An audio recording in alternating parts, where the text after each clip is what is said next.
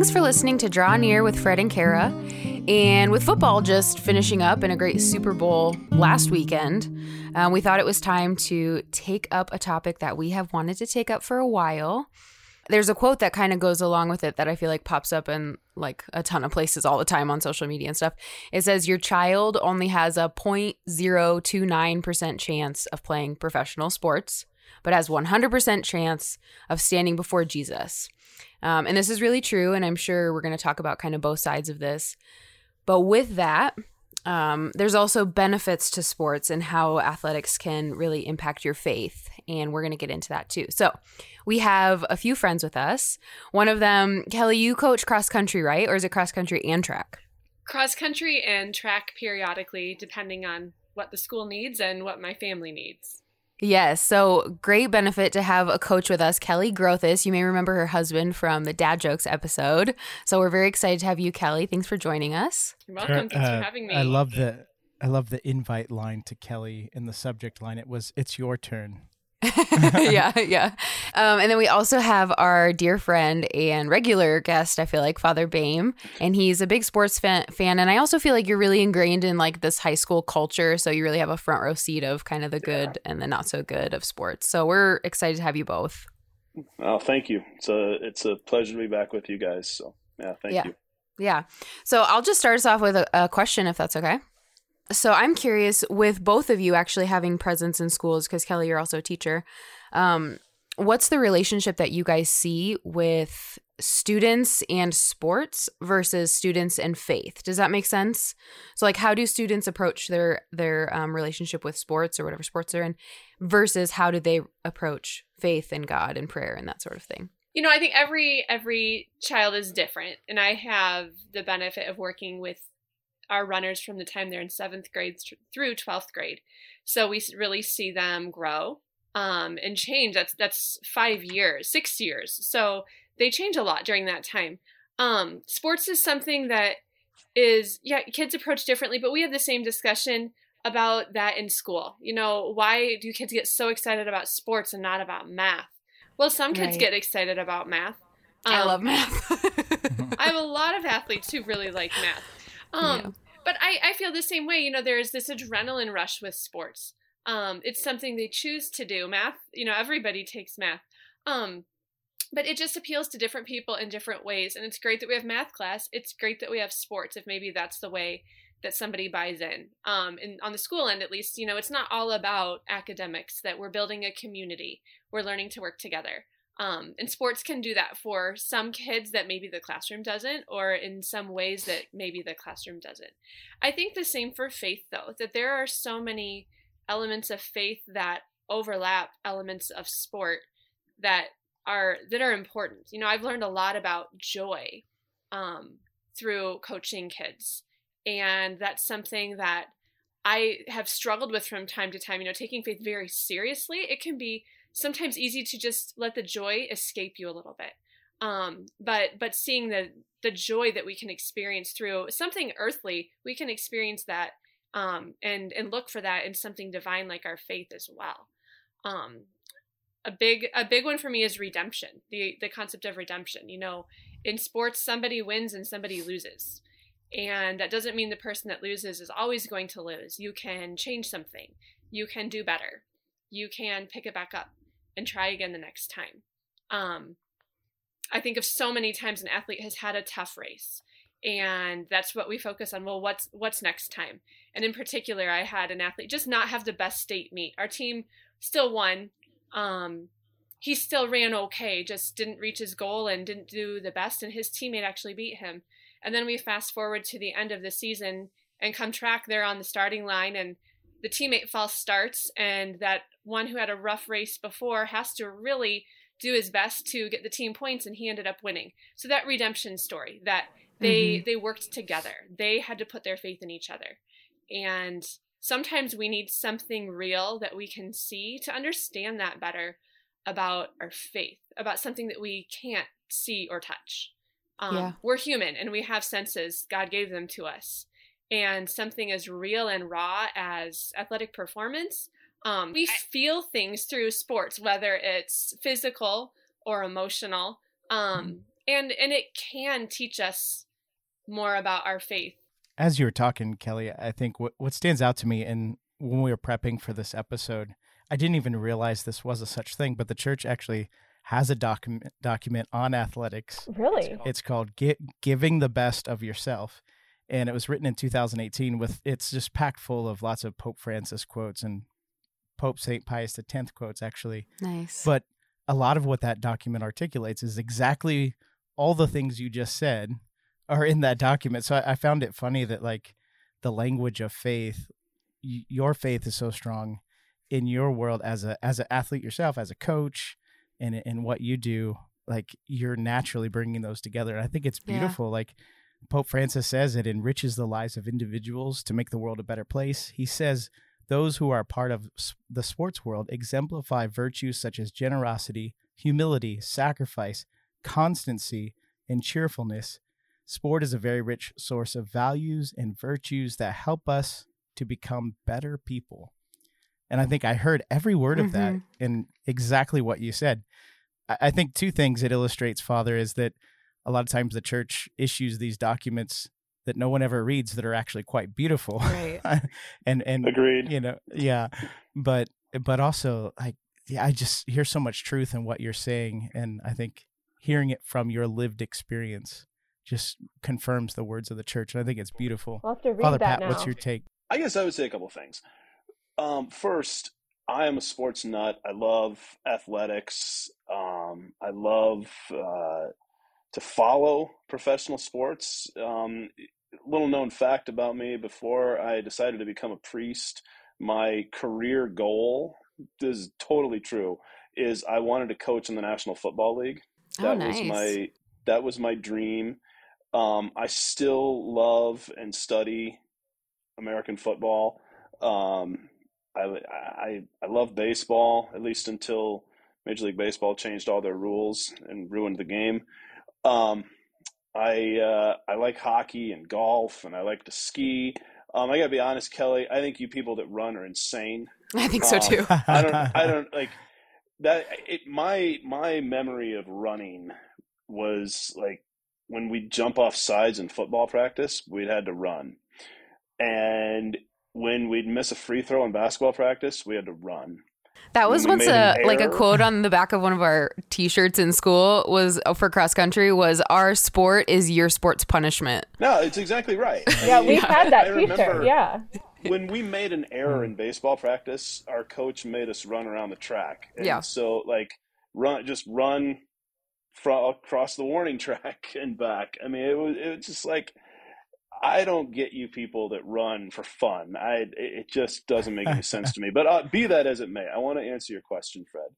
Um, I think sports have a a real place in the building up of virtue, um, particularly in young people. It helps them. I would say that sports help them develop one teamwork, two um, the virtue of fortitude, because it can be difficult and, and arduous, which is actually a really good thing. Um, sports, I think, also help people see themselves as part of a bigger whole, right? I don't know anything about wrestling. I like watching it because my students participate in it, but wrestling is a very individual sport. However, in these team duels, you're competing as a member of a team, and your team could it, it, it not could be is relying on you. Same thing with track. You know, track and and cross country and golf and tennis. Uh, at least the way they do them here in Iowa, very individualized sports, but you compete as part of a team. And so I think it, it really helps young people see themselves as part of a bigger whole. Now, that said, I, I think we also have to acknowledge some issues with it because, Kara, your original question is how do people's interaction with athletics compare to their interaction with faith? Uh, What I see all too often is that people's focus, their primary focus, is on their athletics, right? And, and this manifests itself in a couple of different ways. One would be the phenomenon of AAU teams and traveling teams, which I, I don't have any problem with AAU. I, I think it has a, a place. It can be very good, and and particularly in honing skills.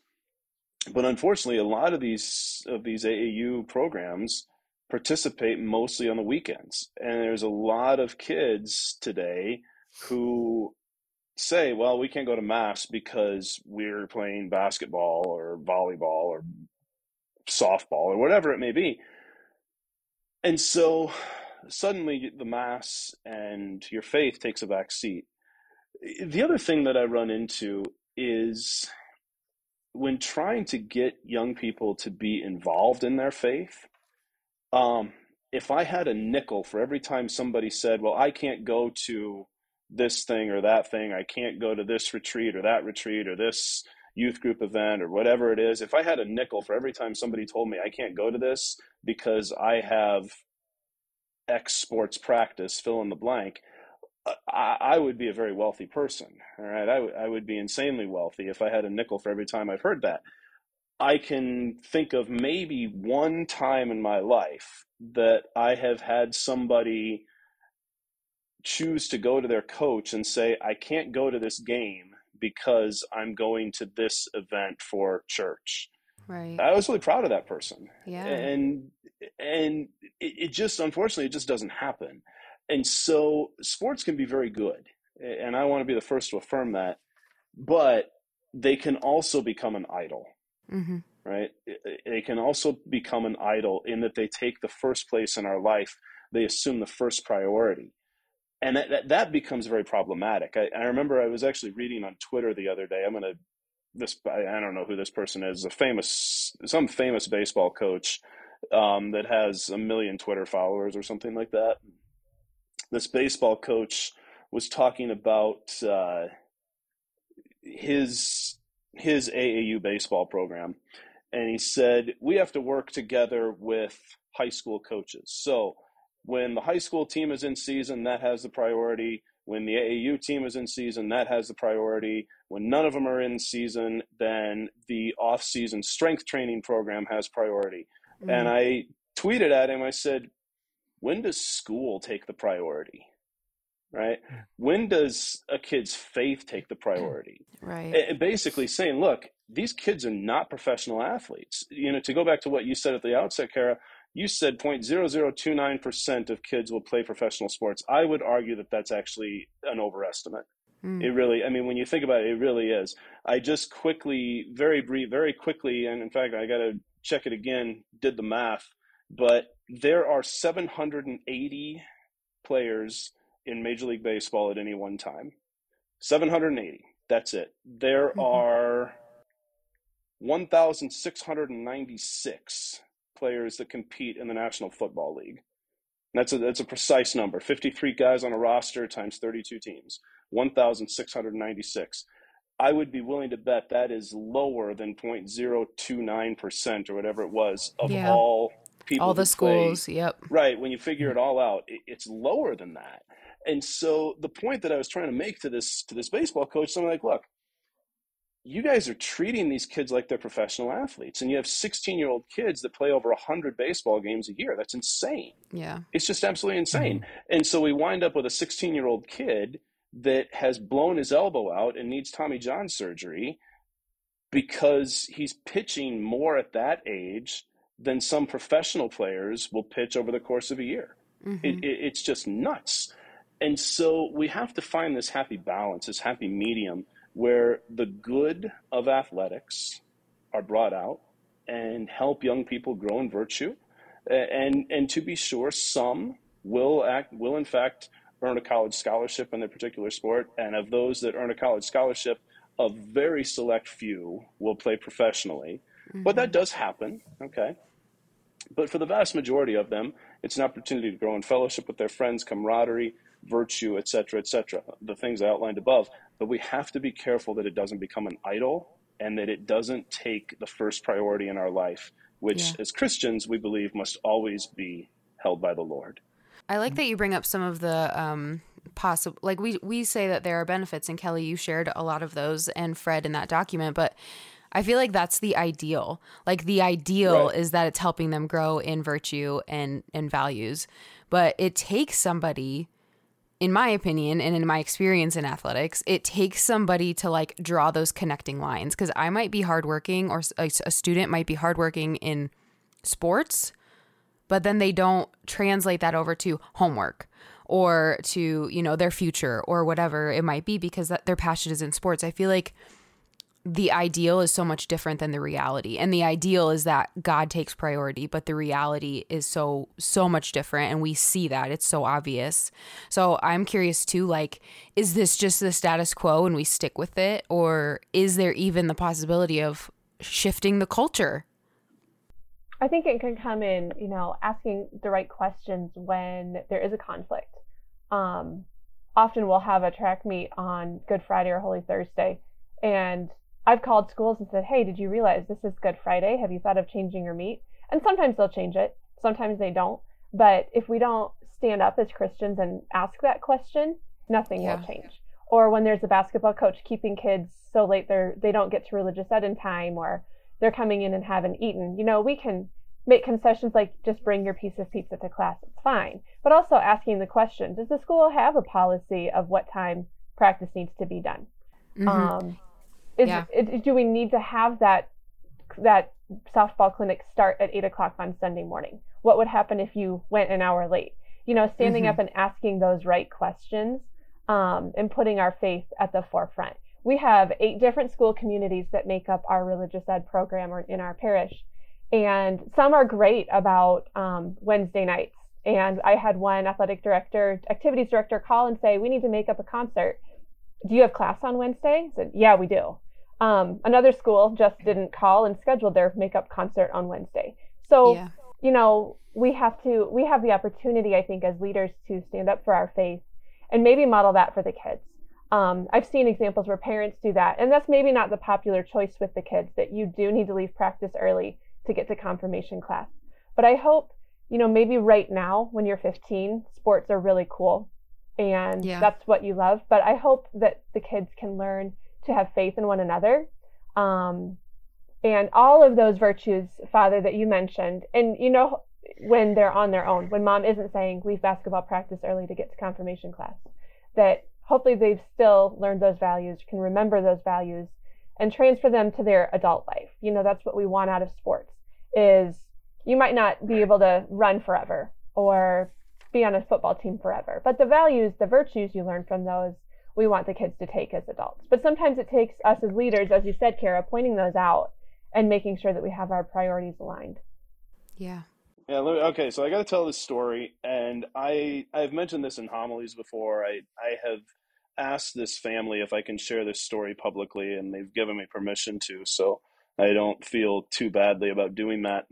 Um, I have some friends. I, I, haven't talked to them in quite a while, but I uh, I was blessed to travel to the Holy Land actually with this couple, um, Matt and Mindy. They are from the the Denver metro area, and I got to know Matt and Mindy when I was in seminary. They uh, they actually run a ministry in the Archdiocese of Denver helping couples who are struggling in their marriage and, and, they just they call it marriage coaching they they essentially will walk with couples who are going through difficulties in their marriage to help them work through them and not end up uh, in divorce and looking for an annulment. They, they do a great ministry. Well the reason i mention them is i think so often we run into the problem of thinking that uh, our kid is going to play in college or the pros and eh, when when they're not. We we run into this issue of um, maybe over uh, overestimating our kids talent and ability the reason i bring up matt and mindy is that their daughter actually really was that 0.0001% of kids um, their daughter nicole her senior year of high school was the number one rated high school volleyball recruit in the country and every single major volleyball program wanted her. So UCLA, Nebraska, Pepperdine, Hawaii, Texas, they were all recruiting her. They were all offering her a scholarship. Well, Matt and Mindy realized that this was kind of getting out of hand. And so they pulled her aside and they said, you know, look, you can play on your high school team and you can play on one other traveling team because she was on like two different AAU teams or high school team, the US 18 and under select team. I mean, it was all these different things. Yeah. And so they had to put a stop to it and they said, and you're not going to play on Sunday. Just period. You're not playing on Sunday. That's the day that we as a family are going to Mass. And that's the day that we as a family are going to just enjoy each other's company and be a family. Well, fast forward, um, Nicole started to take her faith very seriously. Uh, she wound up going to Texas. She started there as a freshman. They won the national championship her freshman year. And as a result of her going to Texas, this is a little bit of a tangent to the story, but uh, Focus wound up coming to Texas, at least indirectly. Mm-hmm. And the volleyball coach at Texas helped to bring them along uh, as a as a way to persuade her to consider coming there to play volleyball.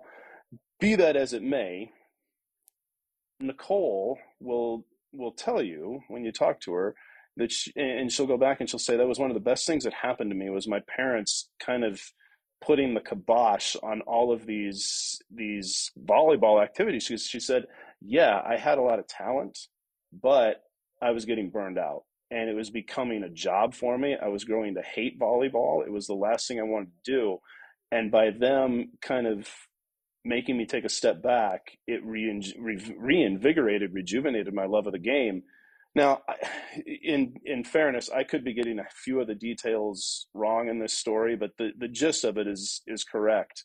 Well, Nicole, like I said, um, started taking her faith very seriously. Went to Texas. They won the national championship. But the point is this, because Kara, you asked, all right, how do we change the culture? Ultimately it doesn't come from any of the four of us. Ultimately it comes right. from parents. Right. And it comes from parents saying okay we have to put our priorities in order. Follow what st paul says seek first the kingdom of god and, and his righteousness then all these other things including athletics including success in athletics will be handed will be will be added unto you. Father i see some some of the positive aspects in the stories that you're sharing there and what we've been talking about is the level of commitment, commitment in our throwaway culture, convenience culture, like that's to be commended. But also, like working with young people, I know that a lot of them feel a lot of pressure that they have to yeah. do this and they have to do that. There's the parental pr- pressure. So, keeping that in mind with what you just said, what would like concretely maybe Kelley chime in here as both parent and coach and you know teacher what what advice would you offer parents to get out of that sort of spiral of mixing up the priorities of how can they embrace the good things, the virtues of athletics, but also not fall into that trap? Right. You know, I think we have to put the child first and realize that they are children, um, especially with high school athletics. Um, you know, they're not objects for our entertainment they are children. And as coaches as parents as teachers as adults who care about them any any role that an adult plays we we really need to protect that above all things. You know something i've learned as a coach that kind of goes back to that first question of that intersection of faith and athletics is really just reinforcing this concept of dignity and respect for all people. I don't think that's always a popular message in athletics um, but it's my athletes that really shaped that for me. Um, having a healthy respect for their opponents. We had an injured runner and his teammate who replaced him on a team that was trying to be state champions um, prayed for him every night to heal so that he could run in that race. Mm-hmm. And the humility that that took. Um, that's a family that has their priorities aligned. Um, having just compassion for for other runners, for just a healthy, just like I said, a healthy respect for the opponents. They're they're humans too. Um, God doesn't love one team more than another. He doesn't have a favorite uniform color. Um, we are we're all, and maybe it's it's true in running more than others, but you you start on you get go to the starting line, and everybody goes, and everybody's out there trying at the same time. And um, I've wondered during races before, is this what God feels like, just like watching us all struggle? And mm-hmm. but no, mm. because he has the power to. He knows how it's going to end. He he has ultimate power over our lives. Where when you send a group of runners out in a race for three miles, you don't have that power. But you know, God doesn't have a favorite. As parents, we do. As coaches, we do. Um, but respecting everybody, I think, helps put those things in perspective. That they are children. There are things more important than winning and losing. Um, I think I'm fortunate as a coach that we encourage a day of rest every week. So for that's just morphed into being Sundays. Um, we we have generally just a, a, majority of kids that are faithful church going kids and Sundays is a day for their families. And that's just kind of stuck to our team that Sundays is their day of rest. On one really nice Sunday, I think it was in the last couple of months, and it's been cold. Um, my younger daughter said, Mom, it's really nice and I kind of want to run. Can I go run today? Said, you know, you you can. I'm not telling you as your mom or your coach you have to run today. If that's what you want to do to have fun, if that's relaxing to you, you want to go to the woods and run, it's okay. Mm-hmm. You should do that. So that's what I want to do. I want to go run in the woods. That's a really good witness as a coach because, Father, you're saying like to change the culture, it's the parents. I think it takes courage on the part of a lot of people because, you know, you have coaches in sports who like the guy who tweeted but um, in a lot of coaches like you're required to go to regular practice then you're required to go to weekend open gyms then you're required to go to weightlifting and open gyms are you know encouraged but not mandatory but if you don't show up you're not going to start. You know that kind of stuff like it's like the hidden background rules that they can't really say and the kids know those and they feel those so they feel right. that pressure. And so to have a coach kelley like you um, willing to say that like go home and rest spend this time with your family is really special and that's something that i think would push this this shift too to taking back sundays to taking back that time with your family and putting god first is not just parents, but also all of the responsible adults in these kids' lives. Amen. 100%. I agree. Earlier, you said, you know, is this just the way society is? Um, and I think about those things a lot. You know, when I was growing up or when my parents were growing up and the questions that their parents asked, do we just automatically go with those things that that previous generation questioned now? And what will it be like down the road? So I feel like, you know, if we don't preserve Sunday from a religious aspect, but then also just from a secular school aspect, resting. Mm-hmm. And it's, we don't have to go all the time. These are children and they deserve to rest. If we don't embrace yeah. that now and we let them go at breakneck speed and encourage them to go at breakneck speed at a, a pace yeah. that we couldn't have kept up with when we were children, just because there are so many things available, um, mm-hmm. what will it be like for the next generation? So, I think it, it is important as all the adults to work together and give those children that time with their families, time to rest. Yeah. Um, there are so many options between school sports, AAU sports, other activities. Um, and I'll never say that, you know, we don't ever have a 4 H club work day or meeting on a Sunday afternoon. Um, but it's, yeah, as you said, that, that required component of it or that this is expected of you creates it, it makes it work. yeah. Rather than leisure, rather than time with your family, time with your friends, time with your faith. And mm-hmm. and that that is important. So as adults, I think we have to model it, whether it's respecting our opponents, um, having Sunday as a day of rest. That adults have to model that. I I I don't think it's isolated for me. That I feel like I see that and see that supported by the other coaches around me as well about teaching the right things through sports. Um, other adults in other areas of kids' life I know do that for them too. Yeah. Yeah. That's awesome. Mm. Tying it to the culture like you were saying too, I feel like just the the general idea of pushing back, like having that courage to say, "No, I'm going to be with my family on Sunday," or "No, I have mass, but I'll come later." Uh, there are a lot of things in our culture right now, just stepping away from sports for a second, that we should not just go along with because it's the culture. So even that as an element of a value we can take from sports and apply it to our life and you know how we're living now um just having that courage yeah to like say this isn't me this isn't what I believe in and people might not like me for it but that's okay. Yeah, you're right. I like how you point out too the the, the uh, remind me the story the opponent as an opponent he was praying for to be healed. He was injured or something for like that, or a for teammate. his own teammate that was injured. Yeah. That meant you know this other runner got to step up, and and he was right. he was at his best. He was improving every race, And it came down to, I think yeah. they had about 20 minutes before the meet started to know which one was running.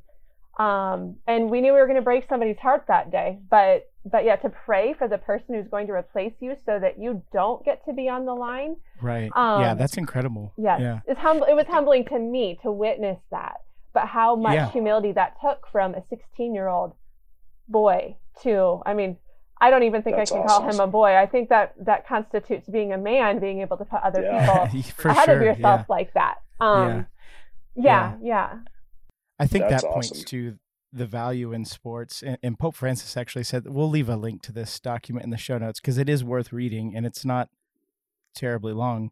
But he says sports provide an opportunity for doing exactly what Paul says to Timothy preach the gospel in season and out of season. And he says sport can open the way to Christ, even in those places and environments where, for different reasons, it's not possible to announce him directly. I think for me, the first thing that comes to mind is Damar Hamlin. Hmm. Father, mm. Buffalo Bills uh, cornerback, if I remember correctly, literally died on the field uh, just a few weeks ago, or about a month or two ago against the Bengals and was resuscitated on the field and i think everybody in the country was praying for him all the players the bengals right. and the bills were gathered around what an incredible witness of the power of prayer and he is doing well now you know right. and but it was just beautiful to see everybody rally around him and pray for him and for the first time in a long time it was okay to say thoughts and prayers yeah to use that phrase yeah. And that was just beautiful to see. Whereas a decade ago, Tim Tebow was the controversial one, you know, right, uh, right. Uh, for for praying on the field. And now, so I think it's easy to look at the negatives and how bad our culture in, is, but you can see, excuse me, you can see in those areas where the gospel is working, where hearts yeah. are being transformed, and sports provide yet another opportunity, uh, just like how you how you started, Kelley. Let me share another story with you. You just reminded me of this, Fred, it, and I, I, I wholeheartedly agree. You know, about a week after the Damar Hamlin incident, uh, more or less maybe a week and three days or something like that, um, we had a similar incident at our school. Uh, so I'm the the chaplain at Kuemper Catholic in Carroll, Iowa, and we had a similar incident. Um, a young man uh, in playing basketball uh, I think he actually went up to try to block a shot.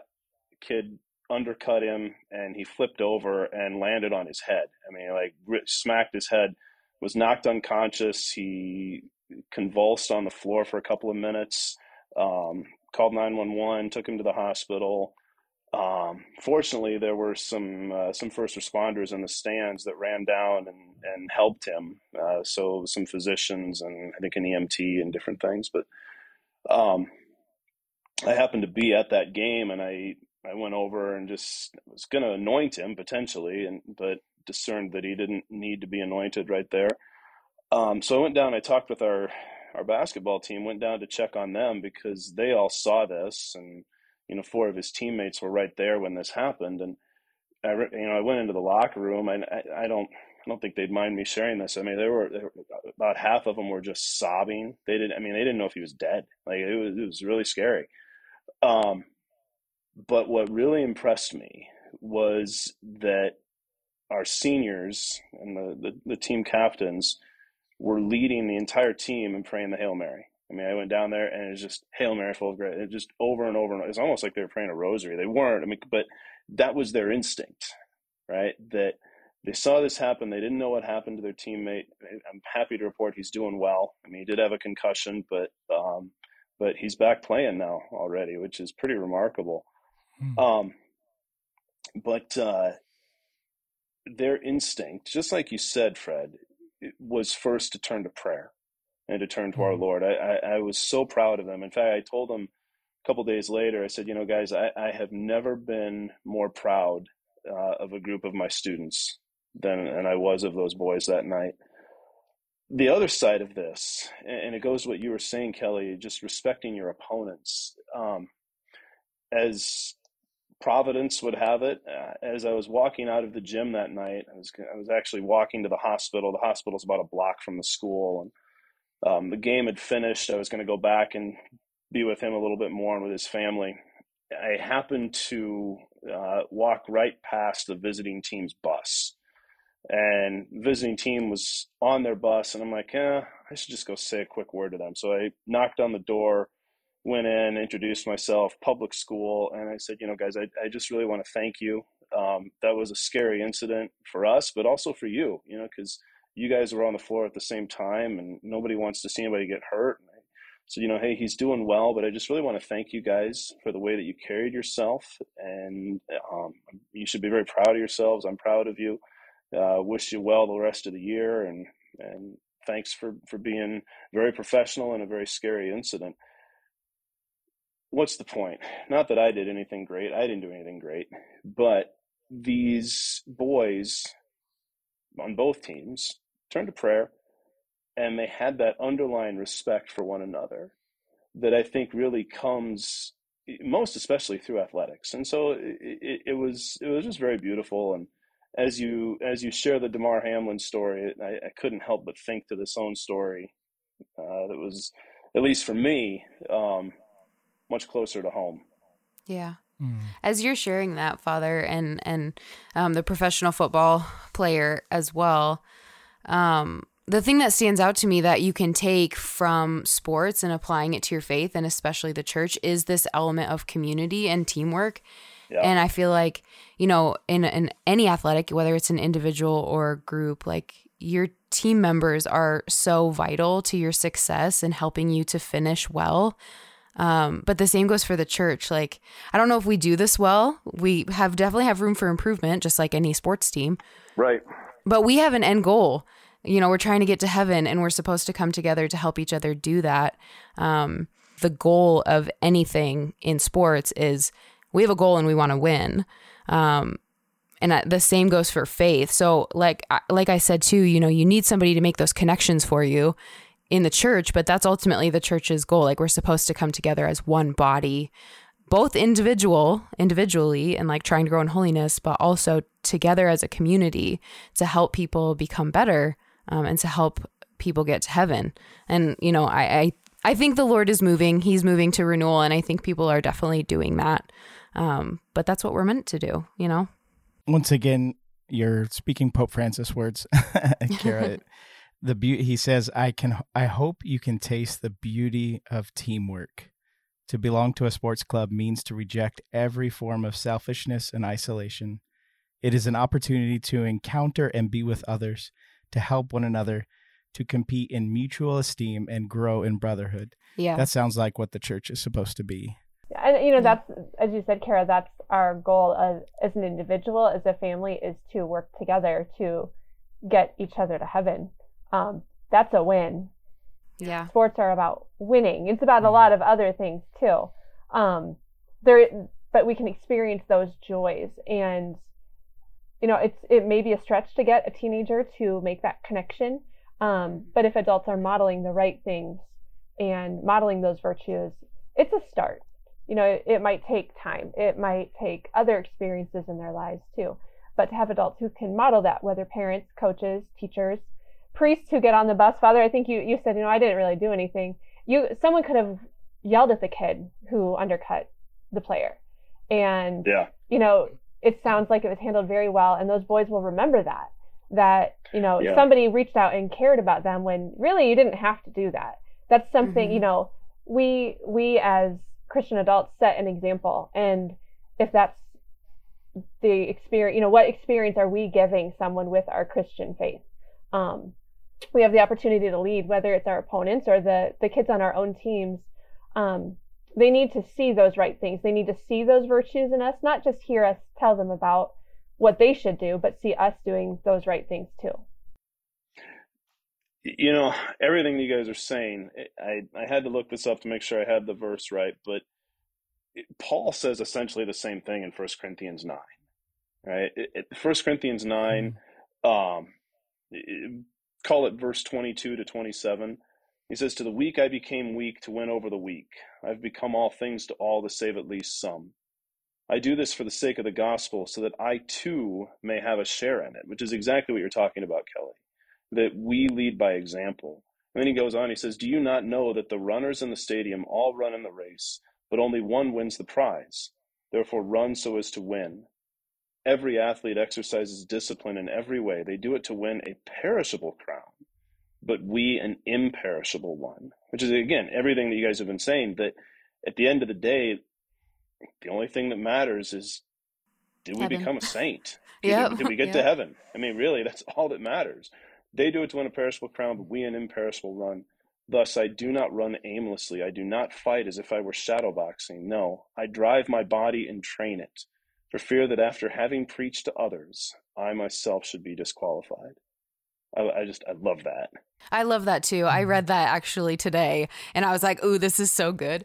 I like that you're bringing in scripture because never can you say that like sports are evil or you shouldn't be doing sports or anything mm-hmm. like that. Like the scripture talks about sports and it shows like it has a benefit. Paul talked about sports a lot. I had First Timothy down, First Timothy 4, 4 7 through 8. It says, Train yourself in godliness, for while Mm. bodily training is of some value, godliness is of value in every way, as it holds promise for the present life and also for the life to come, which gets at exactly what we're talking about. Like, Absolutely. how often are we told to go work out, go lift weights, go run, go train yourself?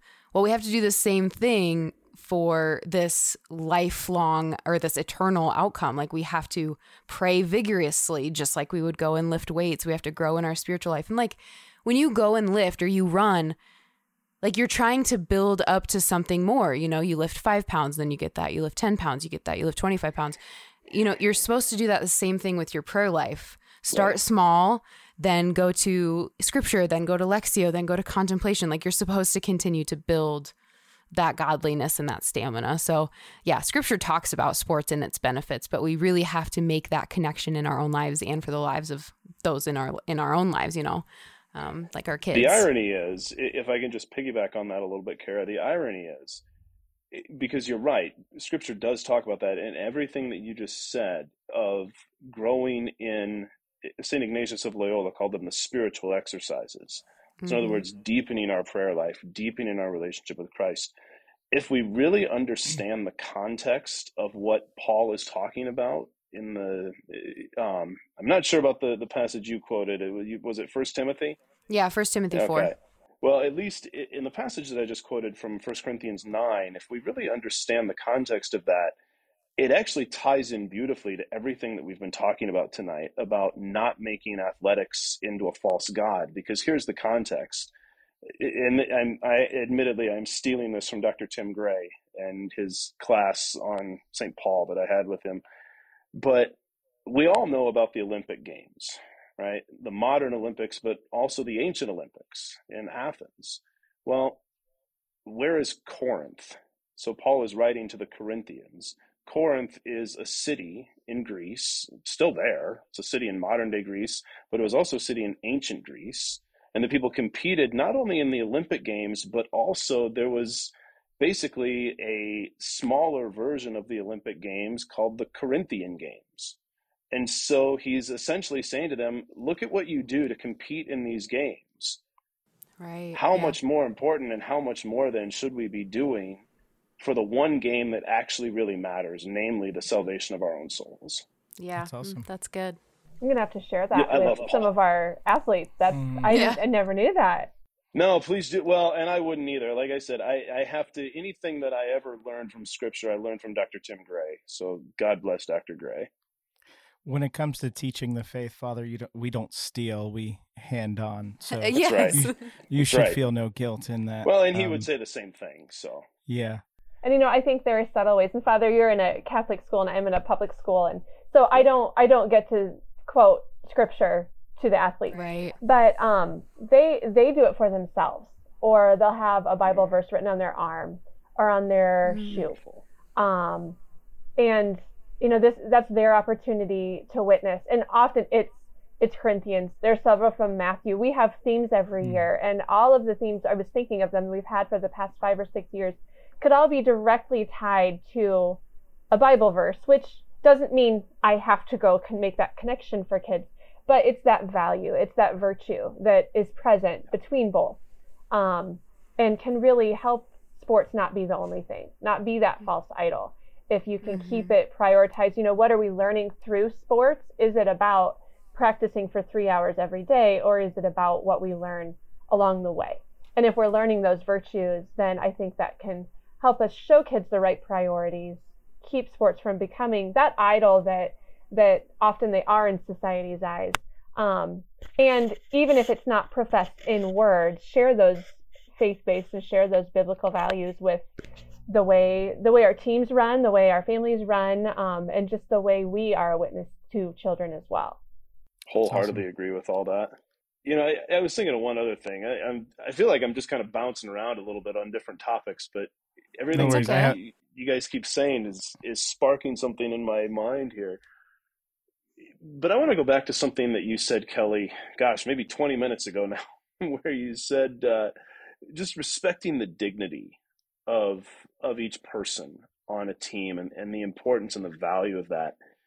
We were blessed at Kuemper to have uh, an, actually an, an, international speaker come and share some wisdom with us uh, back in October, um, named Mr. Bart Schuchts. Bart is uh, involved with the St. John Paul II Healing Center in Tallahassee, Florida. Uh, he's there with his brother Bob. And Bart's um, really a, a, very gifted speaker, very dynamic. Uh, if any of our listeners um, are interested, I, I, highly recommend him. But he uh, he's very con- very tied into the sports world. Um, so he played football at Florida State uh, and started there, and um, wound up getting a tryout with the Tampa Bay Buccaneers.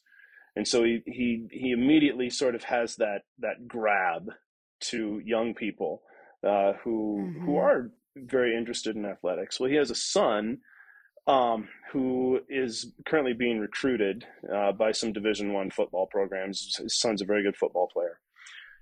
His son was injured this year, and his dad Bart was talking to him and said, "You know, what have you learned through your injury?" And he said, "You know." I learned the value that, for lack of a better word, the bench warmers have As he said, all of a sudden I wasn't playing and I realized like what these guys go through every day in practice to get us ready and they don't get a play. Like they don't get in the game. And he said, I realized that I have to treat them as equals. Like, yeah, they don't have their name on the paper. They're not, mm. you know, being elected captain because they, they just skill wise are not very good, at least relative to the other players on the team but he said he's like I really realized their humanity and, and their dignity and the value that they bring um, to our team and and so to our listeners who play sports whose kids play. Um, regardless of whether your kid's a starter or as I used a minute ago a bench warmer I think it's important that we acknowledge those kids who are there every day who put the work in but maybe don't get a play on game day because talent wise they're they're just not as good but they're still an important member of the team. They're an integral member of the team. And and I, I think we really have to be very conscientious to honor their dignity and the time and energy that they put in amen yeah. that's that's great father yeah st paul once again says the same thing in First corinthians 12 st paul just keeps when in doubt what does he say he's good Well, that's the that is the part where like even the lesser members still yeah. have oh, dignity. Oh, yeah. Everybody yeah. everybody has yeah, a yeah, role. Yeah, yeah, yeah. Okay. Yeah. Yep. So that's beautiful. Can the eye say to the ear, right. I, I, have no need of you, or the hand to the foot, or right, right, right, right. Yep. Right. Yeah. No, that's exactly right. I do want to touch on this point because we haven't yet, and I think it's one of the most important aspects of athletics and what it can teach us with regards to our faith is Sports teach us how to fail. Ooh. Absolutely. Yeah. They yeah. teach us how to fail. Yeah. And anyone that uh, doubts that, I would say look up any Kobe Bryant quote, who was a practicing Catholic. But also, yeah. you find like a lot of parallels between what our faith teaches us. Like uh, G.K. Chesterton, he's talking about the difficulty of living the Christian life. He says the Christian ideal has not been tried and found wanting, it has been found difficult and left untried. Kobe Bryant, if you're afraid to fail, you're going to and he, he goes on to t- uh, talk about how he doesn't hate he didn't hate to win he didn't hate to lose. Mm-hmm. he went he went into every situation with his focus was on playing to learn playing to improve. And so when he discovered a weakness he was actually excited about that. Mhm. for for him failure didn't exist. Failure was falling short on monday and not getting back after it on tuesday. It was a failure to get back up yeah. which is also that is the saints How That's the faith, saints yeah. I have said the same thing.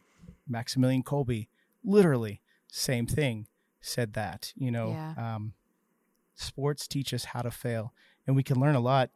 Kelley, this is where running actually is a great example because we can learn that Christian life resembles a marathon more than a sprint, and those challenges in that long race. Sometimes we need to hand off the baton, whatever. you know, For it's worth it. Yes, and It's worth it. and some you know when as i said i get to work with kids for for six years to see where they start and where they go you know you're going to have ups and downs along the way and there there have been years you know we've won every single meet and that's great but there's nowhere to go from there but down the next year you know Right. that doesn't mean we're failing though um, our teams that have struggled the Mhm. most would have beaten the teams that face the least opposition that you know winning sometimes is the absence of opposition sometimes is the result of really hard work um, Mhm. and that's life you know there are things in our life that will be easy there'll be tests that we're put to um, but they're all part of life and it's not always Yeah. going to be easy that doesn't mean that it's not rewarding and i think especially the the christian life is not always easy. It's not Mhm. usually easy. Um, Right. but that hard work whether it's measured as a success or not it's the process. It's the process of living that life. Um, and that's something i think running is a perfect metaphor for it because it's on your own you you're first second third all the way to last. Um, it's measurable and it's raw there's there's no no do-over you can't get a substitute you can't take a timeout um, Mhm. Sometimes you're sprinting and sometimes you're winded and need to just like slow walk. Mm. yes so it it does it's a it's a great metaphor for the course of our life and the trials that we'll face in our life but having faith to pick it back up whether it's Yeah. you know once you're over that hill picking up your pace or the next the next race or the next game trying again um, it Mhm. might be a kobe bryant quote of, i never lose i either win or i learn and Mm. that's one i've used often to Yeah, that en- sounds like something he would yeah, say. yeah, yeah, Just encourage kids. You had a rough day, but we're not going to let that ruin today. We'll st- we'll start Yeah. again. Um, and that Right. just that redemption. You know, we sin, but God has mercy on us and forgives. We we ask for forgiveness, and God willingly gives it. So if we if we willingly say, "I'm going to try again," um, that's that's redemption. You know, we have spiritual redemption with our faith, and and we can model that through um, just our our efforts in sports as well. I'm just sitting here thinking, like, kind of mesmerized actually, because I don't know what I, listening to everything that you guys say. Um, I don't know that I'd ever really pondered the aspect of failure. Like, I'm sure I have, but I've never really actually stepped back to think about it and how that really is a metaphor for the Christian life. Um, as you guys were talking, uh,